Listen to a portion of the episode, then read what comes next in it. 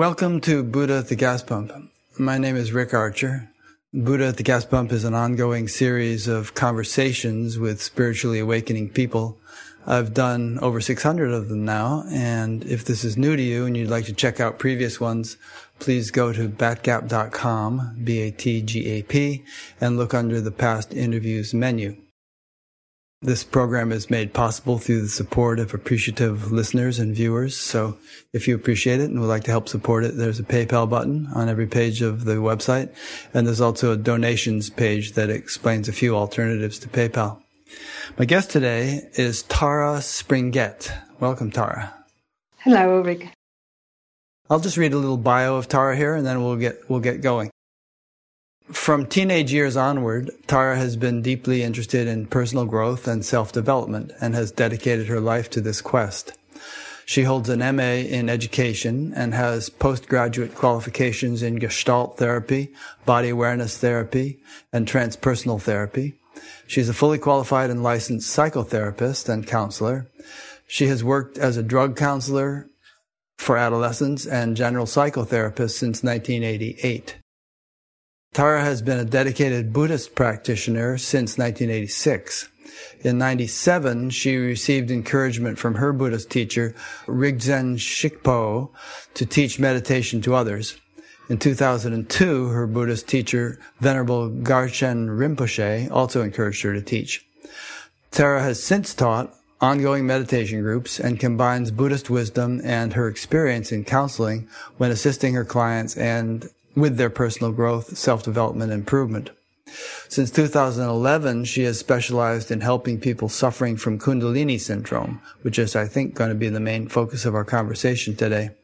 She is the author of several self-help books. She has been featured in numerous publications and has appeared on various radio and TV shows in Europe and the US. And she is a regular contributor to BeliefNet.com.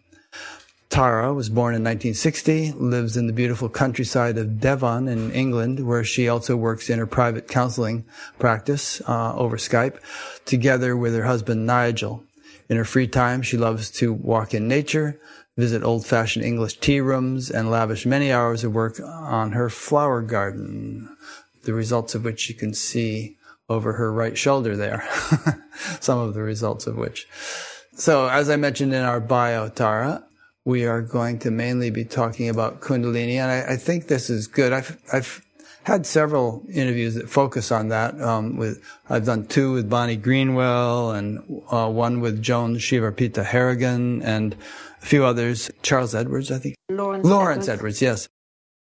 We often get contacted by people who are ha- having Kundalini problems, and I have actually a few referral emails saved here, which I, I try these people. And I don't always know what happens to them when they, they try these people. Although one person we heard from recently and I, I referred her to somebody and that person was holding Zoom meetings of people who were having Kundalini problems. And she participated in one of those. And she said everybody was doing Kriyas and it got her going and it made it even worse. so it seems to be a thing. I started having Kundalini experiences myself in 1970 after a one month meditation course and I had been meditating a couple years, but it wasn't really a problem. I knew what it was and I didn't fight it. I didn't encourage it. And that energy is, is still lively. It's a lifelong process. Um, so it doesn't have to be a bad thing. It does have a scary reputation, I know, in, in some circles. And it can be scary. I mean, especially if you don't know what it is. But I think what you would agree, and, and you can certainly comment on this now, is there's ways of handling it. And it's actually a blessing if you understand it properly and handle it properly. Yes, a lot of clients who come to us, they have a lot of negative emotions. Virtually everybody of them, they have very strong anxiety, other strong emotions like depression, anger, some have pains in the body, some have scary energy movements in the body. And then some also struggle with paranormal experiences, you know, ghosts, demon, and that like. And so I have developed a practice which is called higher consciousness healing, which we use to help these people. And so we always start with the emotions first. So let's first, we start with the anxiety first. So yeah, I have a very effective anti anxiety technique it works practically in the first five minutes that they start using it. the anxiety comes down. And if if you carry on using these techniques, then the anxiety comes down also in general in a general way.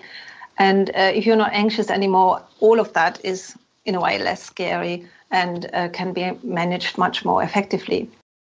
We give people explanation what the kundalini is and first of all we say we don't really like that word kundalini because it conjures up the idea of a snake crawling around in you something you know something from outside coming into you and and you're the victim of that. But that's not really a very good approach. The best way of thinking about kundalini awakening is as a consciousness expansion.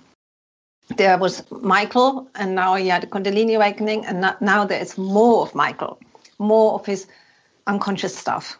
So that's already a lot less scary. What we say about all the energy movements in the body. People are very scared and they say, oh, the Kundalini was very strong again last night. I felt it in the body, it was moving around. So, um, what we say is these movements really there are our own suppressed emotions which become conscious. And because they're not completely conscious, just halfway, we experience them as energy. And this is nothing from outside, nothing new, nothing added to your system. It's just you and more of you than you knew you had. It's unconscious stuff emerging from the unconscious mind. And so we translate all these weird and wonderful symptoms into concepts that that people are familiar with. They're familiar with themselves. Okay, there's more of myself. Fine, I can deal with that. But with the snake and a Kundalini energy crawling around in me, now that's scary. I can't deal with that. But you don't have to deal with that because that's really not the, the wrong way of thinking about it. And if you Google the word Kundalini, you're going to find scary things. And you might read Gopi Krishna's account of what he went through, and you don't want to go through that. But as I mentioned in my own experience, it wasn't scary. I knew what it was. I'd heard about it, and I, I, was feeling so good anyway from that course. But I was having these movements and face grimaces and stuff. And in fact, I was driving an ice cream truck at the time, and sometimes if I came to a red light and just sat still for a moment, my head would start to twitch. You know, but okay, I knew what it was, and it eventually subsided, and it wasn't so involuntary. But obviously, again, I mean, you use the word scary several times and anxiety. And if it started happening to a person, and I've heard of cases when it has, and they hadn't a clue what it was, they could think, oh my God, what's wrong? I have some neurological problem. And it could be very scary. Yes, uh, lots of people think they're ill. They have gone to lots of doctors, to neurologists, and get checked out, and it's frightening. And if the doctor saw them and, twitching and doing kriyas and stuff like that, he would probably be freaked out unless he had seen such a thing. He, he'd think, what's really something wrong with this person? Exactly. And with the kriyas, really, we use the idea that uh, before the Kundalini awakening, we are like an ice block. And then through the Kundalini awakening, this ice starts to melt.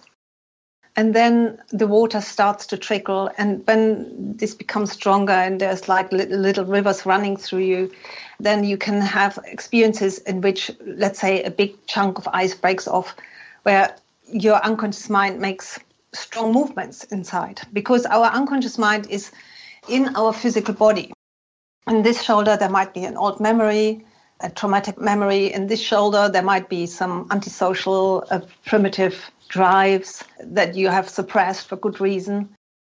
And so when that comes up, we don't really want this to come up. We, this stuff is repressed for good reason. And then when it comes up, we still have some repression going. And so then it comes up as a jerk or as an energy movement. And that can manifest on the outside so that you, your head moves or jerks and so on. And basically, what we say to people, these kriyas, this is at the beginning phases. This subsides with time because the ice will melt more slowly and you can pace yourself more in this process. And then these kriyas uh, either stop or they become much less. It is important also that you learn to control the kriyas because if the kriyas start controlling you, you can have a problem. Some people really get into problems. They couldn't even go outside anymore because they were just jerking, arms flailing, and, and so forth. Yeah.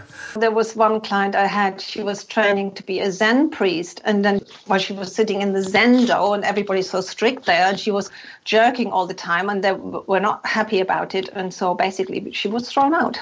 She could not complete that training. And so it is better to learn to control these things, and then you can sometimes let it all out if you give it some time where you say, okay, now I can jerk and let it all go. It is, it's not particularly good or bad for you. It's neither way. It's just part of the process. Then you can slowly start to manage that process better and get control over it. Yeah. My teacher at the time used to say, it's a natural thing. Don't try to suppress it, but at the same time, don't encourage it don't make a big fuss about it. I've seen many situations where it's kind of a badge of honor and it's like who can do the coolest kriyas? And you you know you get some groups with some teachers that are just it's like a nut house. Everybody's just going through all this stuff and it's it's encouraged. It's like oh boy you're really getting yeah. some results now. Personally i i'm quite skeptical of that Yes, this is just when the ego hijacks this process and says, Look at me, I can do the best kriyas, and I have this involuntary yoga position, and look, I can bend like this. Normally, I can never bend like this. And that's clearly when the ego latches onto this and says, uh, You know, I'm so special and so great. And, and that is not a good idea. You know, in Tibetan Buddhism, we call the Kundalini path the secret path and it's called secret because it's meant to be kept secret. This is meant to be inner processes, while outwardly we appear as completely ordinary people. So that's the ideal. And if we um, show for these kind of things, then the danger to make an ego trip out of this is quite high. Yeah, yeah. To a certain extent, I'm going to use the outline of your book as a guide to our conversation. But I want to follow up on a couple things you, you, just said. You were talking about how there could be something stored in one shoulder and something stored in another shoulder. Do various, let's say, past traumas and so on actually get stored in very specific parts of the body like that? Yes, they do. You know, we need to imagine that our physical body is penetrated through the uh, an energy body. So this is the body in which we feel our thoughts and emotions and also the thoughts and emotions that we don't feel because they're in our unconscious mind. They're literally stored in the body. And they're stored according to certain topics, and the topics are the chakras. So let's say here up in the in the brain, certain thoughts and beliefs, let's say very depressive, morbid thoughts we repress in the brain, or maybe we have some megalomania, thinking we're the greatest, and we know that isn't good, so we repress that. And here in the throat chakra, this is all about reciprocity, giving and taking, and confident of finding our voice and saying our thing. In the heart, there's topics about love and relationships. Solar plexus is about bonding. Navel is about possessions, material possessions, power. And the root chakra is about survival and also about pleasure. If you have an issue around pleasure and lots of guilt, for example, maybe some people had an affair or something and they have real bad guilt feelings about that, but repress that. So I've seen in a number of my clients that they had really bad pain in the root chakra, in the genitals, really.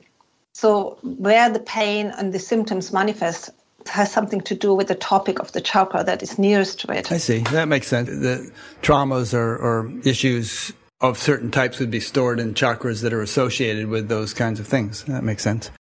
You mentioned the subtle physiology, I think, a minute ago. There's this whole science of esoteric physiology in the East about the nadis. I think there's supposed to be 72,000 nadis. And then there, you have the Sushumna running up the spine and the Ida and the Pingala going around that. And there's a whole thing about the flow of the breath through the nostrils. It's associated with, you know, which side, you know, the energy is flowing and so on. Do you concur with that model or do you differ from it? Well, when we look at these images and there's a proper channel there and proper channels there and so on, it, it looks as if we have this inner plumbing system and then there might be some block there or a diamond cap there and you have to pierce it and it, it all becomes very mater- materialistic. And, um, and that's not how I see this working. So I see the Kundalini process and the unconscious mind coming forward more as a psychological process and those plumbing images, they're not helpful because we, we start thinking, oh, here's a blockage, I need to push it through. And no, this this is not how it works. a better image is to imagine that we're like a river and there's lots of currents in it. And yes, there are certain currents that go a little bit more that way and currents going a little bit more that way, but not in this kind of orderly fashion. Even better is to think about the whole thing as a kind of psychospiritual process. And the issues that we're having is not blockages, but more like beliefs, emotions, old wounds, some wrong megalomania, and, and stuff like that that's the material that we are working with. And if you work with that, all the blockages disappear. So if you make it more a mental, a spiritual uh, process, really. My understanding of that whole thing with the nadis and the Ida and the Pingala and the Sushumna and all, it's not something that a surgeon would find if they cut you open, even if they used some kind of microscope to look for those things. It's all subtle body stuff. It just wouldn't be found in the physical body and I presume I'm not positive. I don't know too much about Chinese medicine, but but the whole thing with acupuncture, where there are these energy lines, and they they can influence them by putting needles in here and there. I'm presuming that a uh, microscopic surgery wouldn't find those things either. We do have a subtle body, uh, would you agree? And it might have its own structure which does not correspond exactly to the gross body. Yes, the TCM, the Chinese medicine, I do find a correlation. I can see this is uh, uh, working with my clients. So, for example, if my clients have anger issues, so in, in TCM, they call that liver heat rising. And then it's. what's TCM? Traditional Chinese medicine. So liver heat rising means that energy comes up it comes through the gallbladder meridian. It comes here, so that's on the side, and then it goes up there, and then goes in the head, and then you get a headache and so on. And that's exactly what my clients tell me. They say, "Oh, I've got this rib pain, and then it goes here into my shoulder, and I've got this headache." And that correlates very much with what the Chinese uh, people say. But we don't need to say, yes, it's exactly this line. You know, it's more like, yes, I have pain here and here, and that's roughly corresponds to the gallbladder meridian. But again, what I discourage is to look at the whole thing in this materialistic way. Yeah, it's you know, a subtle to, to, phenomenon. To think, uh, well, yeah, it's more a mental phenomenon. You know, it's emotions and thoughts. That's what we're dealing with. You think differently, you, you're less angry, and all the pain, all the pressure, all of that disappears. Well, those the the emotions and the mind are subtle you don't cut a person open and find those either, but they're very real. So we just, we have, the, there's a subtler reality to our existence than the, the flesh and blood level. And I think that's what we're talking about here mostly.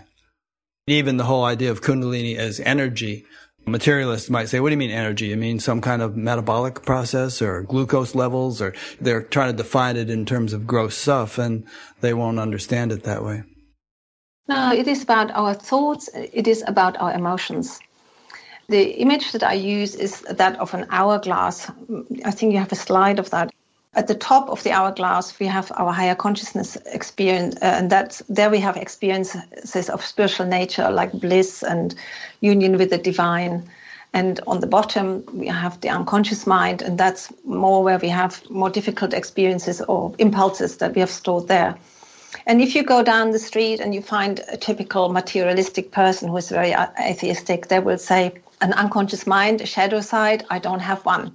And God, God is dead. and they identify with that little thing there in the middle. So up and down is completely frozen.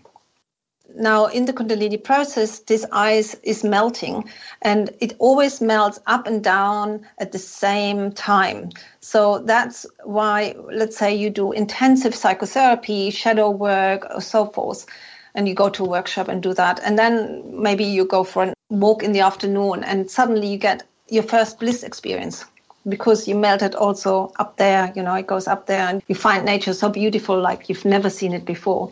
Or the other way around, you go to a meditation retreat and you try so hard and you say your mantra and you try to guide all your thoughts and feelings into spiritual pathways. And the more you try, the more anger comes up and the more you have very unspiritual impulses because your shadow side is coming up.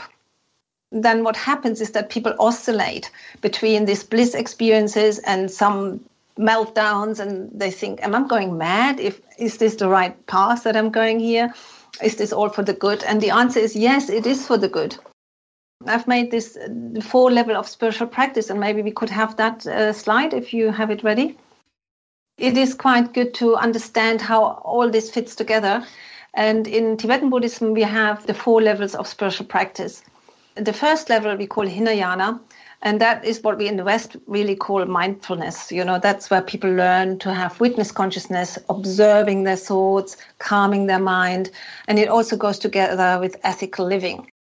That's a very important foundation of the work. I just want to jump in there and put a pin on that point about ethical living. That's glossed over a lot in spiritual circles sometimes. But if you talk to anybody who Very really true. appreciates the traditional values of spirituality, they'll say that's, that's a foundation. You can't really have higher consciousness without it. If you try to, you're going to have problems. Absolutely, and I agree with that. And people sometimes say, "Oh, I just do this meditation, and then I will be enlightened." Yeah. Yet they go on. Fat chance. I don't know, having affairs uh, or, or doing not very nice things to other people. It's not going to work. So that's the first foundation, very important. And then the second level up we call Mahayana, and that's the focus on loving kindness, on meditations on forgiveness and compassion, and also devotional practices to a deity of some sort, or Jesus or Buddha or Divine Mother. It doesn't really matter how you call it, but to have a personal devotional practice to some personalized sense of your higher power. And people sometimes think, I don't need that. I just do my practice. But that's that would be the Hinayana level. You know, if you want to go further, according to Tibetan Buddhism, that needs to happen. And then the third level one up is Vajrayana. And here we work with the chakras, which we already uh, talked about a little bit, where you clear out the chakras, access your unconscious mind, clear out negative unconscious impulses and in order for that to happen, you have to have awakened Kundalini because without the Kundalini, you can't even feel that. It's too unconscious. And you can't even feel those chakras. You might feel a little bit of love when you watch a sad movie or you feel sexual feelings. But apart from that, this is all pretty numb. It's still frozen. So you need awakened Kundalini for that.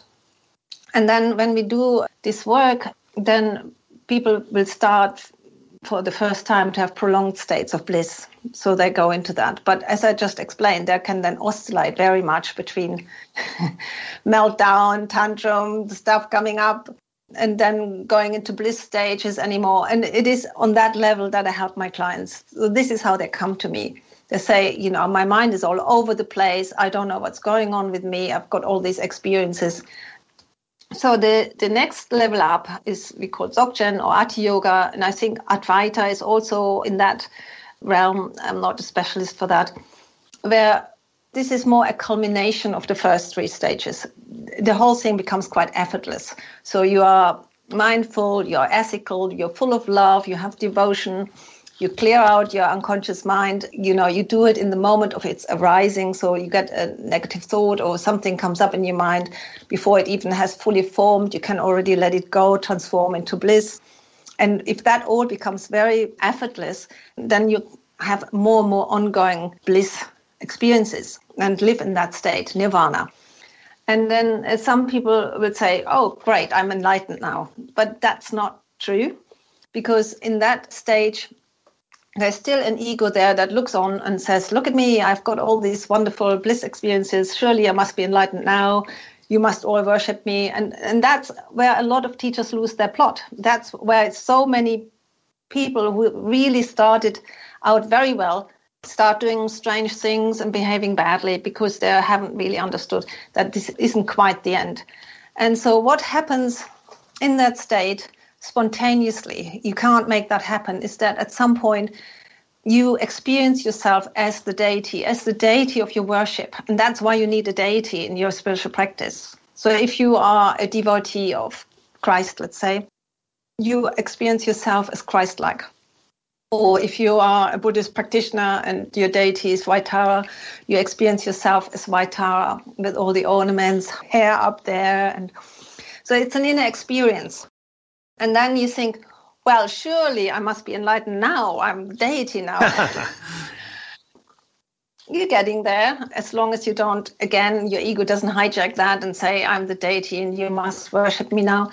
And it takes a lot of time until that really consolidates.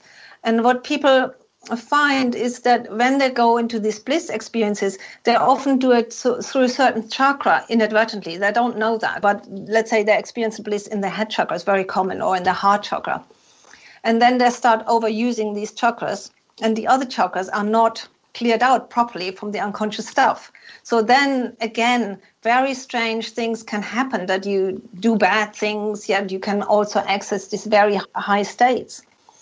So it is important to carry on working with all the chakras, really clearing them all out, particularly also the lower chakras where we have so-called lower drives, and to liberate ourselves from all these unconscious stuff, our animal type impulses that are in there. And then the experience of being the deity will become deeper. And then after some time, it will become very automatic and people will start recognizing us as the deity. They will approach us like that. They'll start worshipping us. And now that's more what we call enlightenment in Tibetan Buddhism. So I have a few questions. Firstly, about the different levels, which I'll show on the screen again here. You mentioned that um, as we move up through them, we don't lose the things from the lower levels. We just incorporate more that are in the higher levels. And it kind of reminds me of the analogy of a building. As you go to higher floors, you don't lose the view from the lower floors. You just gain a broader view that includes the, the earlier views. And it kind of sounded like these are sequential, the way you explain them. You don't go from one to four or from one to three to two to four or anything. They roughly move in a sequential order. Yes, um, that's right. Uh, there are different people, and some people are quite we call that talented and they can jump very quickly to the chakra work and ethical living comes very easily to them. They never have done anything bad to anybody and for other people they have to really really work on their aggressive impulses and that takes them a lot of time to harness that. We have the image of a house that symbolizes this teaching. So hinayana ethical living mindfulness is the foundation of the house. Without the foundation nothing goes and uh, Mahayana loving kindness and devotional practice, like the walls of the house, safer already, quite good, but you still get wet. And then the Vajrayana teaching and the Dzogchen teaching, they're like the roof of the house. And so there's two approaches. Either you start from the bottom and do it properly, sequentially, first one thing, first Hinayana, Mahayana, Vajrayana, but we, we can also start from the top. So we start directly with Dzogchen teaching and then fill in all the gaps that are still missing. That's possible too. But you're right, in the end, we only have a proper house if we get all levels right. And the fourth level is really just a culmination of the, the first three. Yeah. You may be familiar with Ken Wilber's lines of development idea, you know? Have you heard about that? Where he just says there are these various lines of development that we all have. And ideally, we want to develop them in sync with one another, but they can get quite out of sync where you can be quite far developed along a certain line and yet really stunted in other lines and th- th- that can cause problems. I, I find that explanation kind of helpful to, to come to terms with the phenomena of teachers who really do seem to have a lot of spiritual attainment and yet are found to be really lacking in, in certain areas such as ethics or this and that. Yes, I think this is very good explanation. So I'm using more the model of the chakras that some people maybe they have their heart chakra very developed and the head chakra, but they still have quite a bit of nasties in their lower chakras. and which they might not even know are there. And yet at a yeah, certain point might, all hell breaks loose yeah, they might know they're there, but they think, oh, nobody sees it and it's not so bad. And they give some themselves some rationalizations why that isn't so bad. And yes, they lost their temper, but who wouldn't in that situation? And other than that, I'm a great spiritual teacher and, you know, rationalizations and so forth. So that's why it is very important to kind of get the bliss experience into all of the chakras and to liberate all the negativity from all the chakras. And that's not so easy because the chakras are like big and wide. You know, they look small on our body, but there's a lot of stuff in them. You know, memories from this life, memories from past lives, our animal type consciousness. I mean, we still have a reptile brain. We all have animal type impulses like territorial thinking this is my place and you're not to go over this boundary and if you do i will kill you or shoot you or something. You know it's very strong. It's not so easy to to get rid of these kind of things. Yeah. Well that kind of leads into my next question. You mentioned clearing out all the chakras and just now you said something about infusing all the chakras with bliss um, so people might be wondering, well, how do you clear out all the chakras? And is it is it by infusing them with bliss? And how do you do that? Well, we have to go through the four steps. You know, we have to start with calming the mind, being able to observe ourselves, have witness consciousness, Hinayana, ethical living, being impeccable in our moral behavior, which isn't so easy, you know, when you think about all those little conflicts that we may have with our neighbors, with the shop assistant, and with God knows you know, to be very, very conscious about the moral dimension of life. And you're right, a lot of spiritual teachings, they want to do away with that. Moral, you know, who talks about morality these days? Not many people. Yeah, the world is an illusion. You know, there is, you can be totally enlightened scoundrel. I've, I've heard people saying things like this. Yes, and which is totally wrong. And that's exactly what I'm saying, where you might have some enlightened experience in some chakra, but because you still have the bad impulses in other chakras, you then come up with this rationalization of karma doesn't really exist, so I can rape you and it doesn't matter because you don't have an ego, I don't have an ego, nothing is done. Yeah. yeah? So that's completely wrong. Uh-huh. And, Believe it or not, uh, people say these things. I, I do know. I also read this book. so this is uh, why why it is important to understand the foundation has to be morality. And then you have to also really really be like a train on a train track for loving kindness. There's no going that way or that way. You have to be like on that track. And then you have to work with the chakras.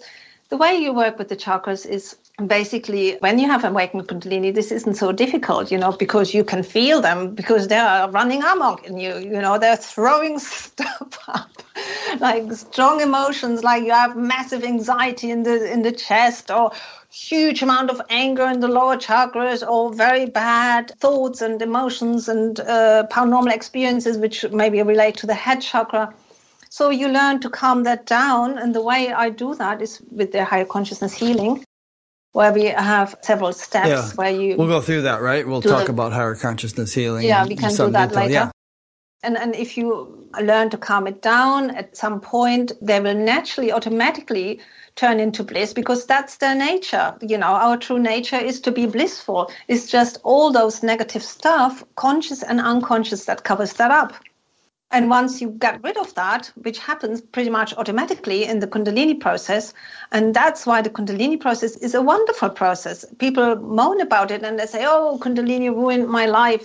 Well, no, your unconscious stuff is ruining your life. And you should be glad about this opportunity that you're kind of forced to deal with that now, because if you weren't forced to deal with that, your unconscious stuff would drive your life and it would drive it in the wrong direction. So I have sometimes young people and they're on drugs, and then they say, oh, I can't take drugs anymore, can't go partying. Kundalini ruined all the fun in life. and I say, Congratulations, yeah. Well, it, it also saved your life because if you had carried on taking these drugs, you might be dead by now. And so you should be very glad that this happened to you. Absolutely. I would be dead by now. I mean, as soon as I learned to meditate, I, I dropped all my friends and who were all taking drugs. And if I hadn't done that, I'm quite sure I wouldn't be alive anymore. And some of them aren't. So it's, it's a blessing. And, and you're always going to find new friends and things will just get better. And you learn this, you gain greater and greater confidence in this as you go along, that if you keep stepping in the direction of higher consciousness or evolution, things always work out for the best. So don't bemoan leaving behind some darker things.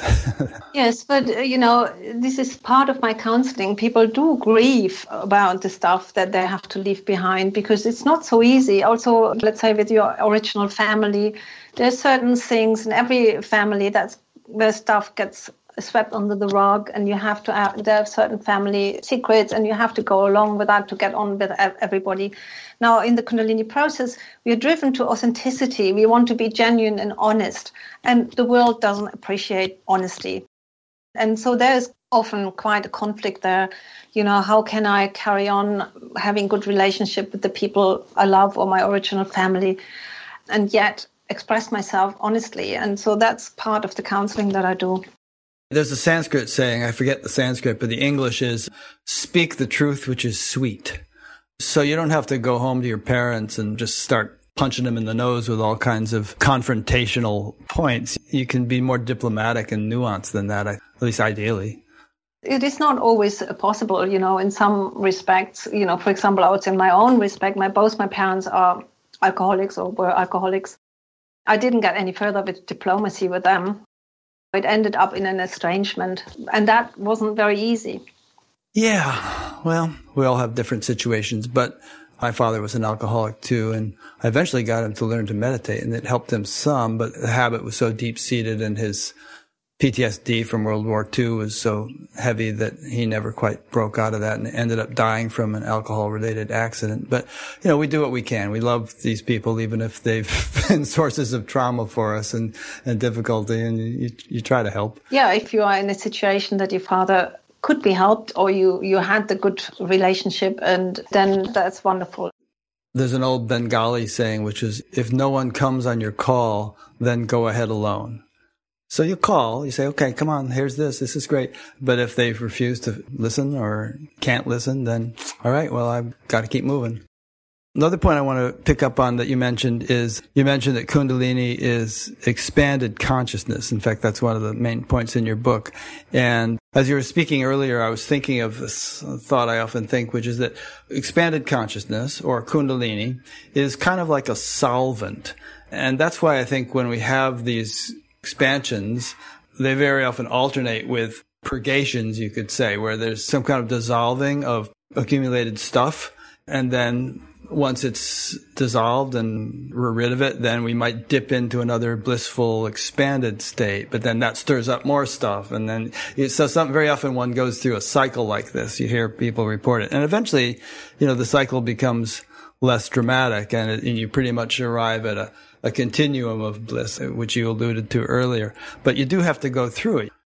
Absolutely. And to say, oh, you can just snap out of this whole samsara, so the, the ordinary world, and be enlightened on the dot without going through that lengthy process of clearing out your unconscious mind, that is not correct, at least not from the Tibetan Buddhist point of view, and, and also from my own point of view of having lived in this process for so many years and counseling all these you know i think i've counseled now 1500 clients and i see people and some of them now kind of far in their process. And so they all have to go through that process. So one could really say that when the kundalini awakening happens then that's a second time in our spiritual practice really begins. I mean, the first time it begins when we when we make the decision to go to a meditation center or start meditating or praying or something. So that's the first beginning. And then that gets on for a while. And then there's a second beginning when the Kundalini rises. And then often people feel, I have to start from the beginning. And people say to me, Oh, I don't want to deal with this kind of thing again. I, I've dealt with that 20 years ago in psychotherapy.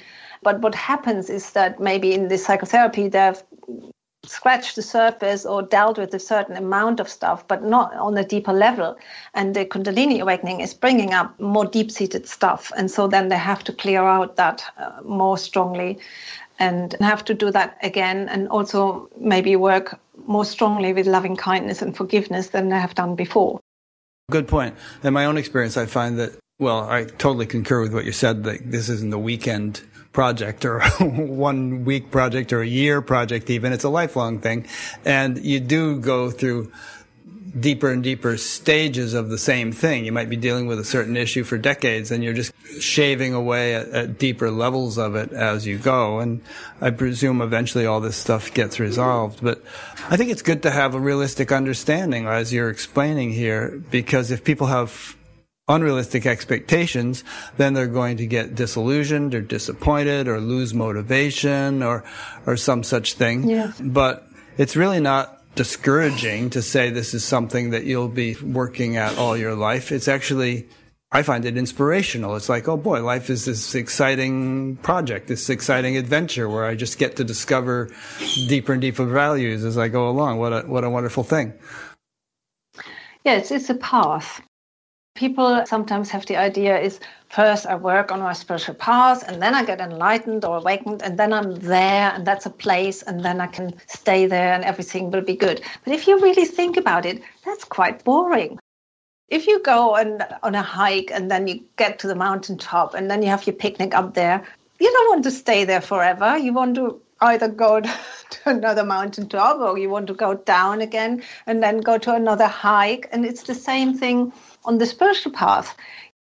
In Tibetan Buddhism, we do not believe that even Buddhas are complete in themselves. You know, their process goes on and on and on forever and ever on a finer level than ours. We are just rummaging around on the gross level of imperfections on, let's say, a completely enlightened being, White Tara or Buddha Shakyamuni.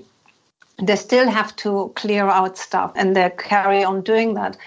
And doing that can be enjoyable. I myself, I'm in this process now, um, how long? 43 years. And I enjoy that. I want to carry on going to deeper and deeper levels. And at some point, it also it becomes a, maybe a little less about yourself. You know, certain things have been clarified. But then the question that really becomes more strong is how can I help others? Now, that question can never be completely resolved because there are billions of different people and they all need an individual approach. And what works for one doesn't work for another. And so, to refine your methods, which I do in my counseling, to really help everybody, you know, I find that highly enjoyable. Yeah. It's kind of like education in a way. It, it would sound absurd to say, now I'm educated you know, as if you couldn't learn anything more. And if, if, you're really an inquisitive person, you, you'll be fascinated with learning more all of your life. And at a certain stage, there's a good chance you'll become a teacher of some sort because you love knowledge and you want to impart it to others. You want to share with others what has been so beneficial to you. So I think it's really the same with this whole spiritual thing. Yeah, I, that's really bringing it to a point. You know, I agree with that. Yeah. One other thing you said a little earlier, which I wanted to question you more on, was about becoming a deity or realizing you're a deity and people treat you as a deity. I guess that's a Tibetan Buddhist thing. I'm not so familiar with that as a stage of potential development. Obviously, we, we revere great spiritual beings like Jesus and Ramana Maharshi and, and others. They, they are worthy of even reverence but I don't know if any of them would call themselves deities. Well, maybe. I mean, Christ said, I and my Father are one. He didn't say, I am God, but he just said, I am one with God, which I think is yes. something that we can all aspire to.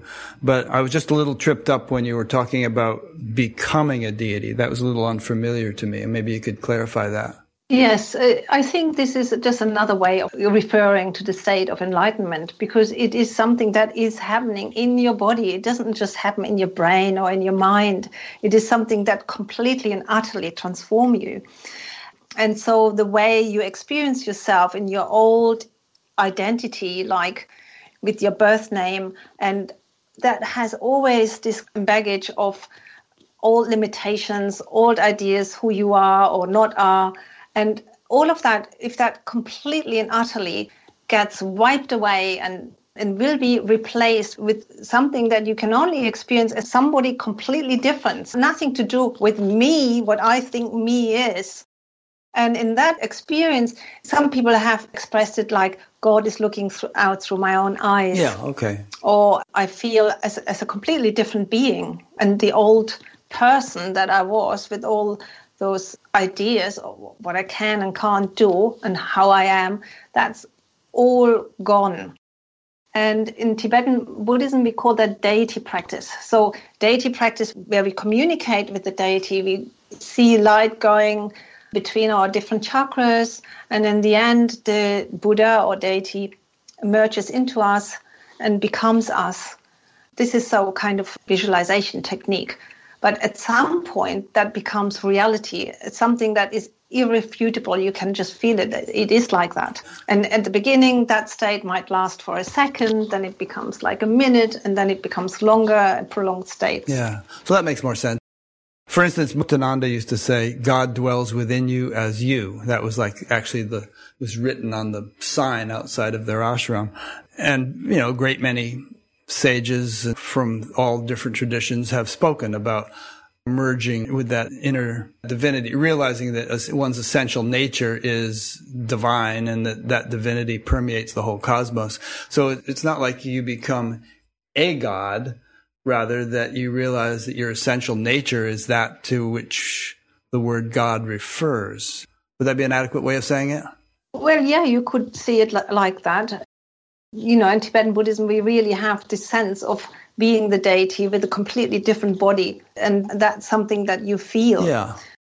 It is also known in the Eastern Christian Church. They call it theosis or deification, mm-hmm. where you and God becomes one. Yeah. In the Western Christian Church, is completely lost. But the, the Eastern people, like in Greek and Russia, they still have mm-hmm. that.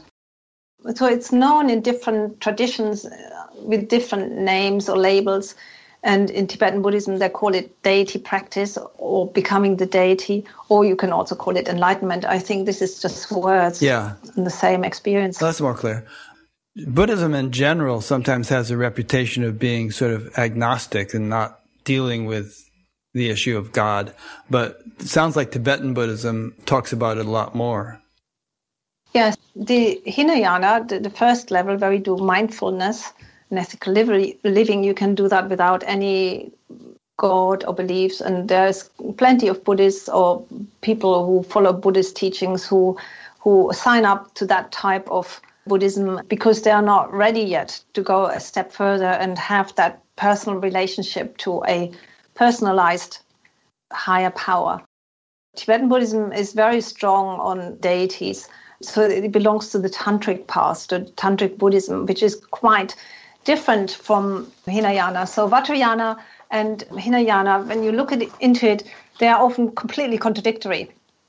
So in, in Hinayana and in mindfulness, it's all about surrender, letting go, acceptance. Now, when you come to Vajrayana, it's all about control, mastery, taking control of things and, and asserting yourself. Because if you have unconscious stuff coming up, like a massive strong river going down the mountainside you you shouldn't just surrender to that. It just makes it worse you know. You need to build good banks strong banks and that you have to have very good methods. And so in hinayana you say whatever comes into your mind you accept everything you turn towards things you don't turn away in Vajrayana, if you see some demons, you do turn away. You don't go there and surrender to them. You need to know what you're doing because that stuff becomes very strong or can become very strong part of your experience. And so you need very different approach and technique in this. And so that also creates often a lot of confusion, you know, because people say, oh, no, you can't just do something with control and meditation. That's all wrong. You need to only surrender. Not so. Not when you when you come to that part where your unconscious mind really opens up. Or another thing where people also get confused when you practice Dzogchen and you are dwelling in this prolonged stage of bliss. Many people want to do that. They want to think they're Dzogchen practitioners because it's the highest teaching. But what they're really doing is just Hinayana. They're just observing the mind because they don't have the necessary Kundalini to, to even create that bliss you cannot have prolonged states of bliss without open kundalini. It's not possible because the very juice that makes the bliss, the energy, isn't at your disposal because it's still frozen in your unconscious mind. It's not possible. Mm. Yeah, people do the same thing with the Vedic tradition too. They just want to jump to Vedanta and Vedanta means the end of the Veda, uh, but they haven't even gone through any of the other stages. And, you know, they'll start saying things like, you're already enlightened, you don't need to do any practices, and the world is an illusion, and all this stuff, which may be true from the ultimate perspective, but it's, it can be very out of sync with the stage that people are actually at and what they actually need to do to genuinely proceed to higher stages. Yes, I like to compare it with some, maybe some person who is an addict, who is an, who is an alcoholic, or a girl who has anorexia, starves herself to death. You can say to these people, "Oh, that's easy. You just stop drinking." You or you to that girl, you said, "You just uh, start eating now," and theoretically, that's correct. Only the forces that keep you in the cycles of addiction or, or very neurotic destructive behavior, they are very strong and they shouldn't be underestimated. And you need skillful means to help you at that stage where you are. And somebody who is in the throes of addiction, they need other teachings than somebody who is, finds that all very easy with ethical living and sits there in prolonged states of bliss. They need different teachings. Yeah. There's that saying, it takes a thorn to remove a thorn. I mean, if a person is a heroin addict, for instance, they might need methadone for a while or something, which is like a thorn, but not as bad as the heroin thorn. yeah. Yes. And they also need to harness uh, the power to withstand these addictive urges and to say no. And for that part of your mind, that willpower is like a muscle, and that muscle needs to be developed by using it. And just by again and again saying, no, I won't be doing this, gradually you you will start to be strong enough to withstand these urges and instead do a relaxation exercise or meditation or have a hot bath or what have you. So in theory this is all possible in practice it is not. Yeah. Let me jump to a question that a friend of mine asked. Um, his name is Peter, and I've known him for decades. Wonderful guy. He lives in my town. He says, uh, can mental health issues and Kundalini symptoms coexist? And if this is true, would it not make the diagnosis and treatment more complex than nuanced? And over a period of time, I think he meant, he means the treatment would need to be much more long lasting if there is a mixture of mental health and Kundalini issues. Yes, absolutely correct. It is very helpful for myself because I'm a psychotherapist that I'm capable of disentangle those two diagnoses. So basically, with Kundalini, we always have a very strong spiritual urge there. And that is really the differential diagnosis to other problems that people can have, borderline or schizophrenia or psychosis or what have you, because these experiences or drug psychosis they can look very similar to Kundalini syndrome. So people can have energy movements in the body, they can have emotional turmoil, they can be hugely sensitive, can't cope with sense stimuli, and they can have paranormal experiences. But the differential is that there is a very strong spiritual quest there and a, a general feeling of wanting to make one's life healthier and more spiritual. Now, nevertheless, those two things can coincide. So I had a number of clients who had a Kundalini awakening according to that diagnosis, and maybe bipolar or other uh, mental problems. So that can be the case, and then you have to work on both levels simultaneously, which I can do because I am a psychotherapist. And so we need to discuss how does a manic state is different from a bliss state, which I mean we write nice long lists and there is a big difference. Mania has nothing to do with bliss. Bliss is wonderful. A manic state is driven, aggressive, irritable, not at all nice. It doesn't feel nice. It's just it does have, just have this name of mania that people say, oh yes, they're in euphoria. They're not. You know, they just appear like that. And so when you look into details, you can find that out, and then you can help people to look for first uh, warning signs that a manic episode is coming. They have to adhere to certain very strict rules, always sleeping, always eating, which they usually don't do. They always like to not sleep and not eat because, in some way, they produce these manic episodes through this kind of behavior. I've been taking classes on the Bhagavad Gita with Swami Sarvapriyananda, and just just last night we covered the verses in the Gita about the importance of a regular routine on the spiritual path. Not eating too much, not eating too little, not sleeping too much, not sleeping too little, not not being too inactive, not being too active, being balanced. And slow and steady wins the race. You know, just regular routine as a lifestyle, really. Yeah, it's important for everybody. But if you have a bipolar diagnosis, it's life saving. Yeah, yeah. Because every night that you don't sleep can trigger another episode. Yeah, so it is good if you have Kundalini syndrome to go to a therapist who knows both, you know, the Kundalini uh, symptomatic and what to do about other mental disorders and so forth. And that's basically what I do. So I mix those two things up in my work. So everybody who comes to me, they get psychotherapy on their mental, normal psychological processes which are enhanced and stronger through the Kundalini syndrome. And they get the information about Kundalini and uh, how to harness all this, and that all of this is not such a big problem and really actually a blessing. So that comes together, and then we, we just we usually make rapid progress. I've been on a lot of long meditation courses, sometimes six months at a time, especially in the 70s. And this is in the TM movement, but we were in Mallorca and there was a, a whole group of people who were just like having extreme kundalini symptoms. In fact, Maharishi had him come and sit on stage on one side. That was kind of theatrical.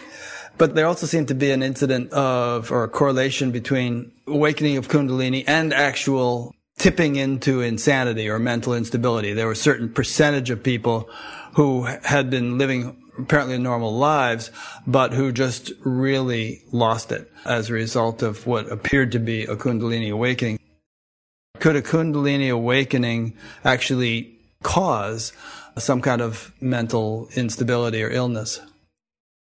Only if you have a predisposition for that. Uh-huh. Which you may not know you have, right? I mean, you might have. Uh, that's right. right. That's right.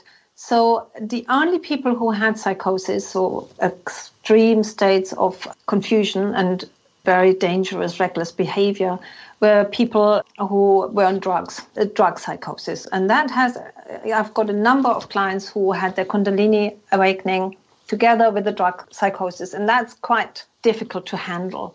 And I think I counseled maybe a thousand people or many hundred. And then I wrote this book here, Healing Kundalini Symptoms.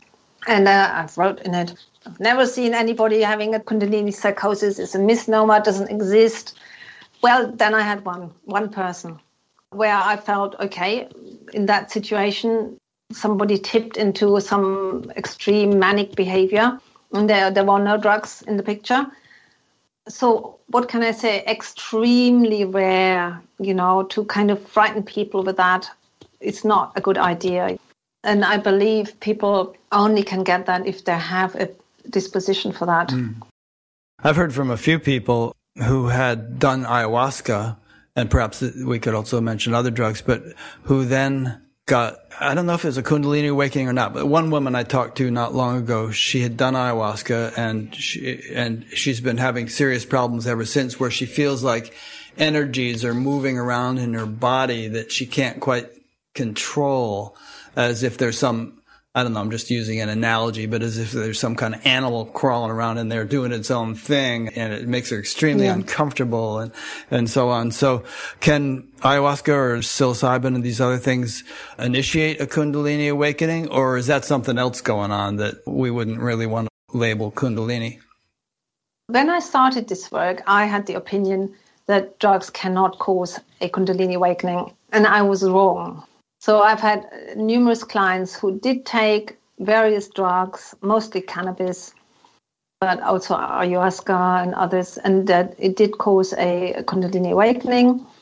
And they had a much harder time than all the other clients. So I believe they would have had their Kundalini awakening anyway. They were ripe, and then they had this trigger, and then that caused that. So I would really discourage people from seeking Kundalini awakening through drugs because when they do, they often have a quite horrendous experience. And then all the guilt, and they might have a, a stint in psychiatry and then have another trauma there because they get treated badly. No, if you can, spare yourself that. So and you said you wouldn't encourage them to try to have a Kundalini awakening through drugs, but as someone who has actually been a drug counselor and also a Kundalini counselor, would you discourage people from taking psychedelics in general?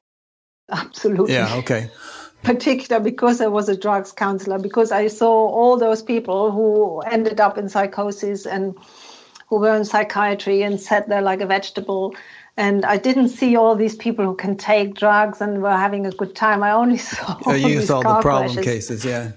That's right, and uh, and when you see a lot of those people, it's just the last thing you want to have happen to you. And yeah. I said to my son, please don't do that. You just don't know what kind of landmine you have in your brain, and it can go off with the very first joint that you smoke. It doesn't have to be hundred or thousand, and it's very dangerous.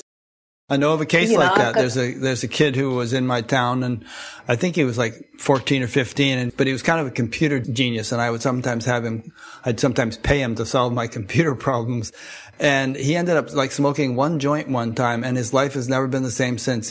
Really, absolutely. I've got clients like that and then they're labeled schizophrenic and they can't work and they're on disability and their life is ruined really i mean obviously i help them to not see it as being ruined and i shouldn't have said life is ruined they feel their life is ruined obviously you can make something good out of every situation but if you um, have a choice don't take that risk. And also with ayahuasca, they say that medicine plant is only good, can never do any harm. I cannot confirm that. I've got a number of clients who taken ayahuasca and had a horrible time.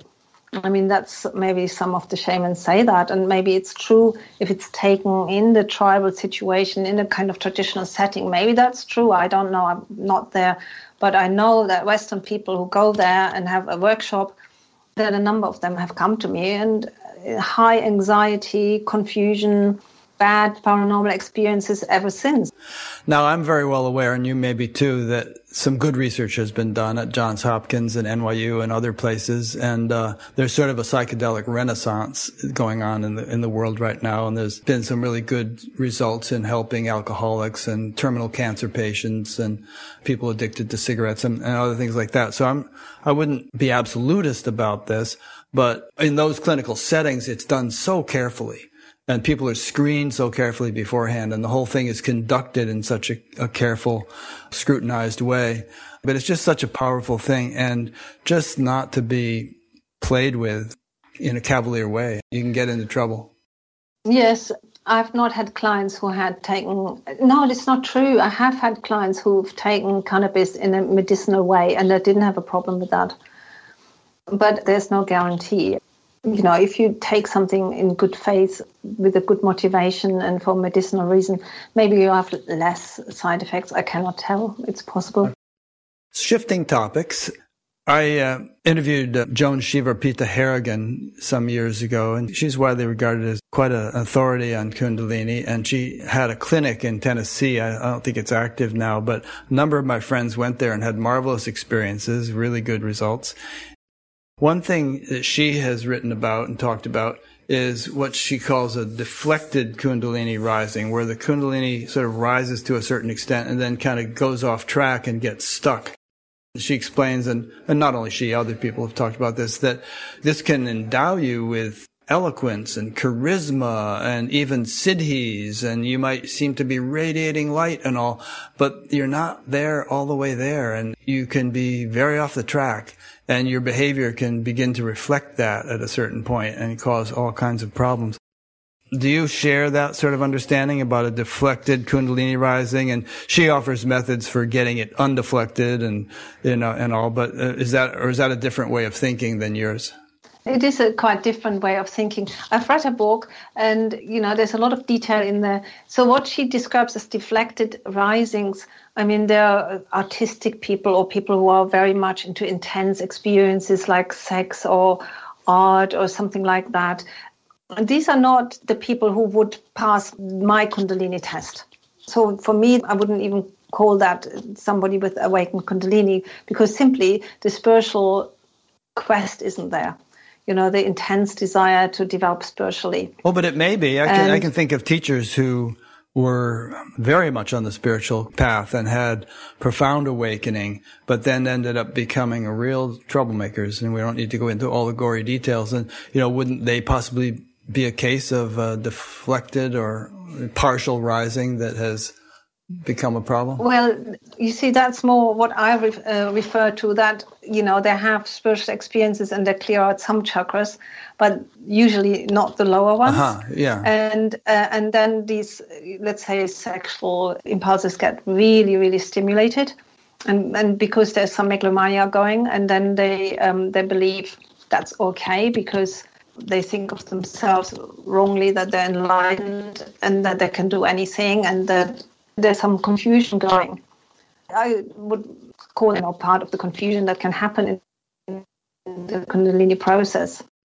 you know, I have a different model. I, I look more the, at the chakras and I say, okay, here this chakra is very open and you can speak beautifully about spirituality and um, and maybe you also have bliss experiences, but that's only only in the head. And then there's other chakras in you which are very unenlightened and where there's still a lot of animal type impulses there and you want to solve your problems with violence and you have affairs and, and all of that and and that is not compatible with that. Right. Well could such a person could they have had a partial kundalini awakening which has enlivened some of the upper chakras like you say but that has not cleared out the lower chakras? If they would pass my kundalini test uh, i would say they had a full kundalini awakening but within the Kundalini awakening, it's not like you're enlightened. I mean, this is just the Kundalini. So you go through it and then you get access to more information about yourself than you had before. But what you do very much depends on how much you've been on that track of loving kindness. And, and that's why in the good old days, Kundalini awakening, all the teaching around it was kept secret and it was only given from master to disciple when they felt like, okay, this person is ready because we don't want this to happen to people who are still quite egotistical and uh, confused. But it can happen to them, just like it can happen to people who have mental disease. I also have autistic people who have a Kundalini awakening. It can coincide with any other condition. So, ideally, in an ideal world, this would only happen to people who are perfectly prepared, but it is not like that young people, when they have a little bit of time, they go on the internet, go on YouTube and say, oh, let's do this breath work or this shadow work. I mean, when we were young, breath work or shadow work, you had to pay for expensive courses. You didn't have that money for that. So you would never be exposed to that to that extent. But people now are. Also, more and more workplaces, companies that do uh, away days and then they hire a yoga teacher and then do some advanced practices with them. I know stories like that. And boom, somebody has Kundalini awakening afterwards and then they want to sue the company for causing that. So through the internet and through having all this information that we have now, more and more people are exposed to this. And also as a culture, particularly we in the West, it becomes more and more mainstream. I have a client, who, he's a school psychologist, and he said to me he's going to do um, the higher consciousness healing with his pupils. Uh, and I said, that's wonderful. You know, that seems to be a quite progressive school. And he said, no, no, we are completely normal school. He's in Germany. He's going, this will be everywhere. This is not stoppable. These kind of things will come into every school and it is on its way. And now just imagine how many Kundalini awakenings we will have then. You know, I will have a hundred therapists working for me to cater to the all. Yeah. It's an interesting problem. I mean, on the one hand, like you say, traditionally a lot of these teachings were kept secret for good reason because people should reach a certain level of mastery or qualification before learning them. And on the other hand, these days with the internet, everything's being spread everywhere. And it's, it's nice that all this great stuff is being spread everywhere, but you can't target it as precisely as a guru might have done in a traditional ashram, you know, in, in the olden days. So it's something that we're kind of working out as a culture, yeah, I maybe- guess. Yeah, maybe that's the age of Aquarius that we have this now, that we have this mass awakening. Yeah.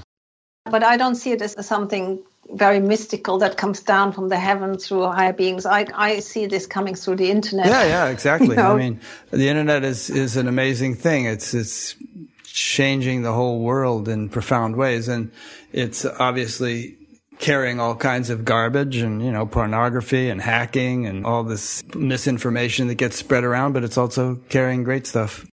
Oh, I just want to clarify one point. You mentioned that a person could have a, a full Kundalini awakening, but yet still have their maybe some lower chakras gunked up.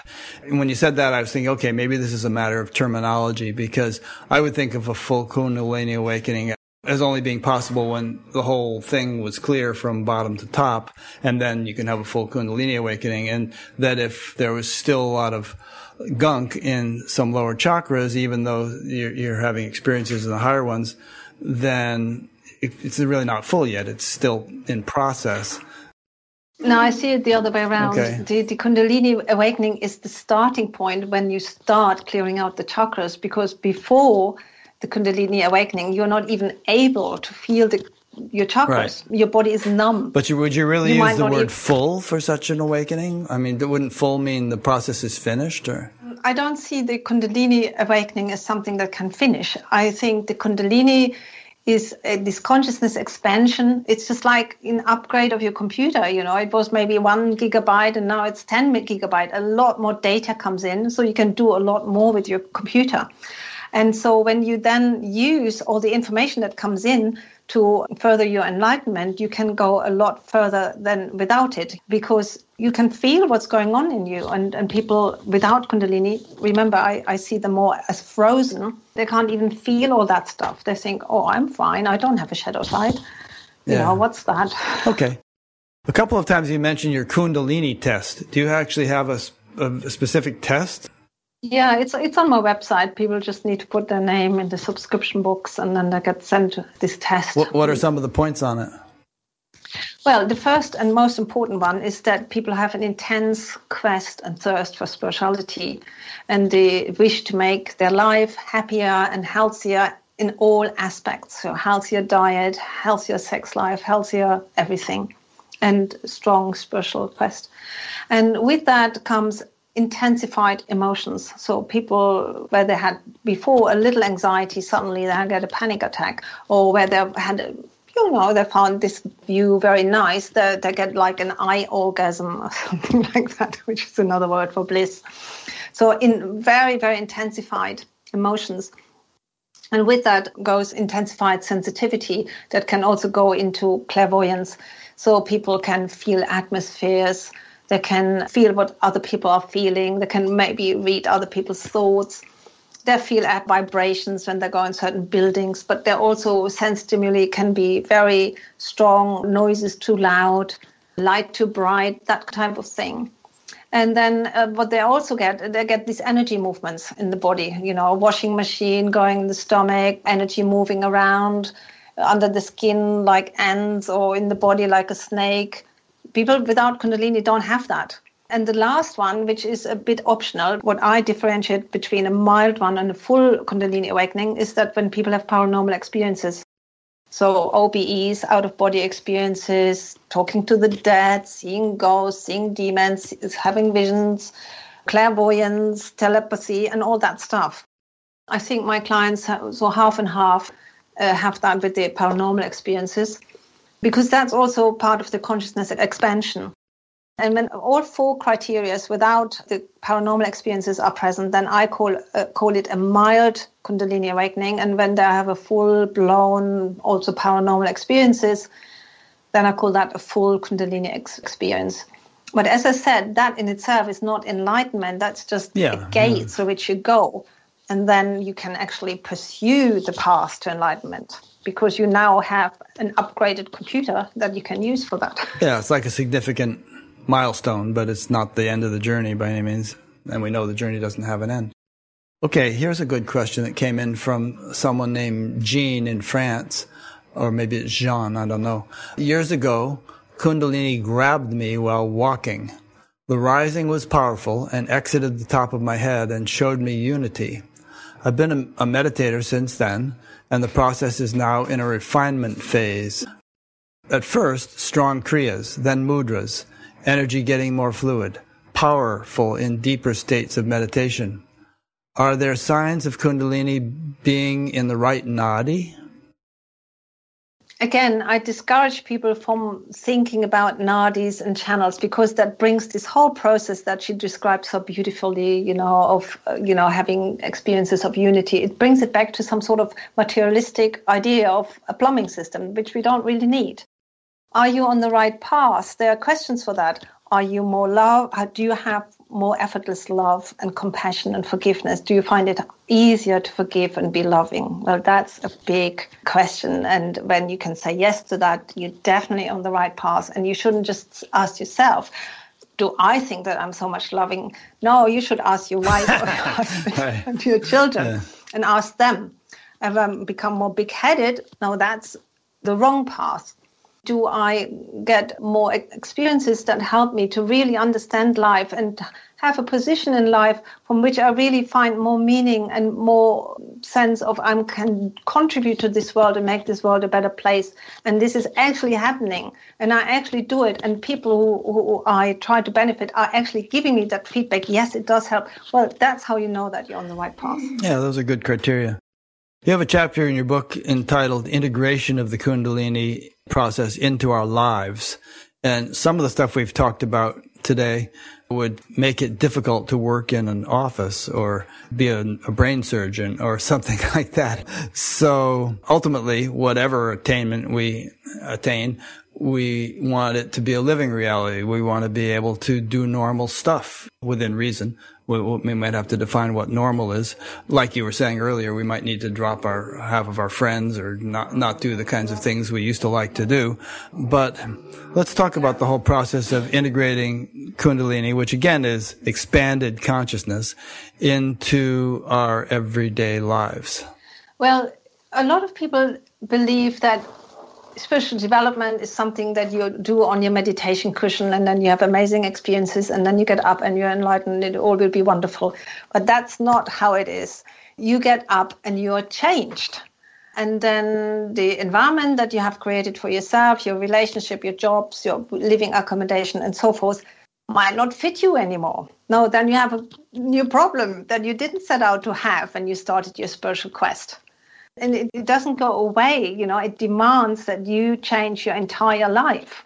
And that's not so easy you know you, so you think okay i can't live in the city anymore. Now i have to live in the country. And when i'm in the country because it's calmer and more conducive to meditation what will i work? I can't do my job. What shall i do now? And anyway, I'm a computer scientist and that's so boring now. It feels meaningless. And now I want to be a healer. I want to really help people. And, but I'm not qualified for that. You know, a lot of questions. Having said that, I don't want to frighten people. This is not something that people have to do. You know, this is something that will evolve in the journey, and they always have a word to say in this. And if they absolutely want to stay in the big city, they can. They're always the boss in all of this. I'm just uh, saying typically that's what a lot of people describe. But, you know, I also have had clients and said, You said on your website I have to move to the country and I don't want to move to the country. Now you don't have to move anywhere. But the point is, as you change, you also have to change your environment, your relationship, and the old marriage that you had or the old friends that you've had. It might just not work anymore. It might. But for some people, if they've been very wise in who they've chosen, maybe it does work. Yeah, Jesus said something about not pouring new wine into old wineskins. You might need to change things as the new consciousness awakens. But you don't necessarily need to make radical, abrupt changes. I mean, maybe sometimes, but very often you have to intuitively feel your way into it over time and one thing leads to the next and uh, you know eventually looking back everything has changed but it, it didn't change uh, over a weekend or anything. Yes. Yourself and myself we our kundalini awakening started when we were very young so we were almost children still and we, we hadn't really set ourselves up in the world in a very fixed way. So in that respect that was easier. For my husband it started when he was 50 then he had his kundalini awakening so that was a little bit more of a shock for his system. But he was already with you, and, so that was pretty good. Yeah, that's right. and another thing that I maybe want to say about the tantric relationship. So if you have a marriage or a relationship with your partner, which I call the tantric relationship, then it makes it a lot easier to integrate these kind of developments. And a tantric relationship really works that way. You with your partner have an agreement or you make an agreement if you haven't one so far that you define what is the purpose of our relationship. And ideally you say the purpose of our relationship is that we both grow to our highest potential or enlightenment and that we use every conflict every little thing that doesn't work between us to help our development along. And this entails that the person of the two who is like more loving and wise than the other should be some sort of a guide or a teacher in that relationship. So uh, theoretically, both partners could be leapfrogging each other. So one time is one person a little bit ahead, and another is the other person a little bit ahead. But usually, the person who's more ahead is the one with the stronger feminine side, which is usually the woman. and that's how it is with my clients. That's, that's what I see in 98% of the cases. But it isn't always like that. Sometimes the man is more ahead, and then he can be the guide for the woman. And if both the one who teaches and the one who receives the teachings can appreciate that process, then we call that a tantric relationship. And tantric relationship means that everything is woven together. Tantra means weaving together. So spirituality and sexuality and spirituality and having a household life and so forth. And when you do that, then you can really grow as a couple and your growth is also accelerated because nobody knows you better than your, your own partner.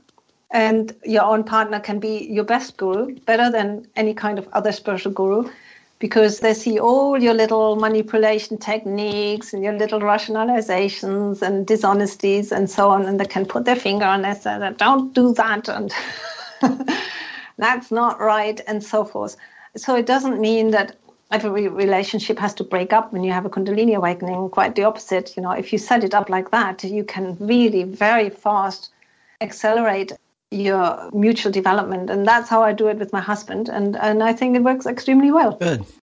One point in this area is increased sensitivity, you know, and a lot of times spiritual people become a lot more sensitive and they think, oh, I couldn't go to Walmart because I can't stand the vibes or the neon lights are, are too bright or whatever. I think there's something to be said for just toughening up a little bit, maybe, or integrating in a sense that you aren't so susceptible to these things. Well, I wouldn't use the word toughening up because that doesn't sound very kind to yourself. I encourage my clients to love themselves more with all their problems and weaknesses and with their sensitivities, and then try to find a way how that works. And if you don't want to go to the shopping mall anymore, which I can understand very well because I wouldn't want to go there anymore, then you do more internet shopping. And uh, if you don't want to go into a, a bar where they drink lots, lots of alcohol and there's a bit rough vibes, which I also understand because I wouldn't want to go there, then go to an old fashioned English tea shop if you have it, or a nice cafe in, in America where nice people, maybe older people go, and you know, you can work around these things. Yeah. I'll give you an example though. Like back when I was doing some of those long courses I told you about, if you went into town to buy a toothbrush or something, if you're meditating six or eight hours a day, it was like, whoa, too much. You know, I just can't handle it. But obviously, you know, you come down from all that and get into a more normal routine. And then of course you can do something ordinary like that. But some people stay so open and susceptible that they don't seem to be able to ground themselves enough or integrate enough to be able to do normal things. I'm yes. not talking about going to bars or anything like that. In the higher consciousness healing that I teach, we have uh, four different steps. Maybe I could just use that as an example, yeah. uh, but we can do that. So the first step is making more contact with your higher consciousness.